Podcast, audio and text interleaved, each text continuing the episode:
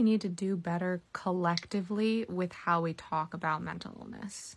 Pop Base is not God's gift to nuance, and yet I'm still using it.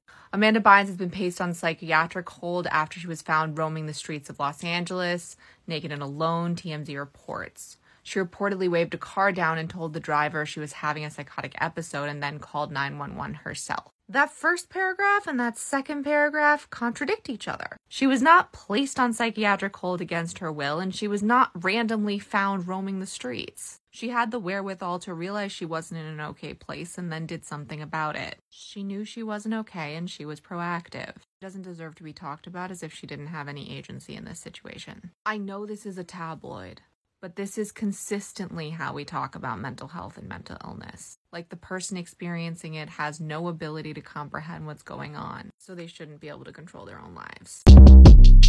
Short Cast Club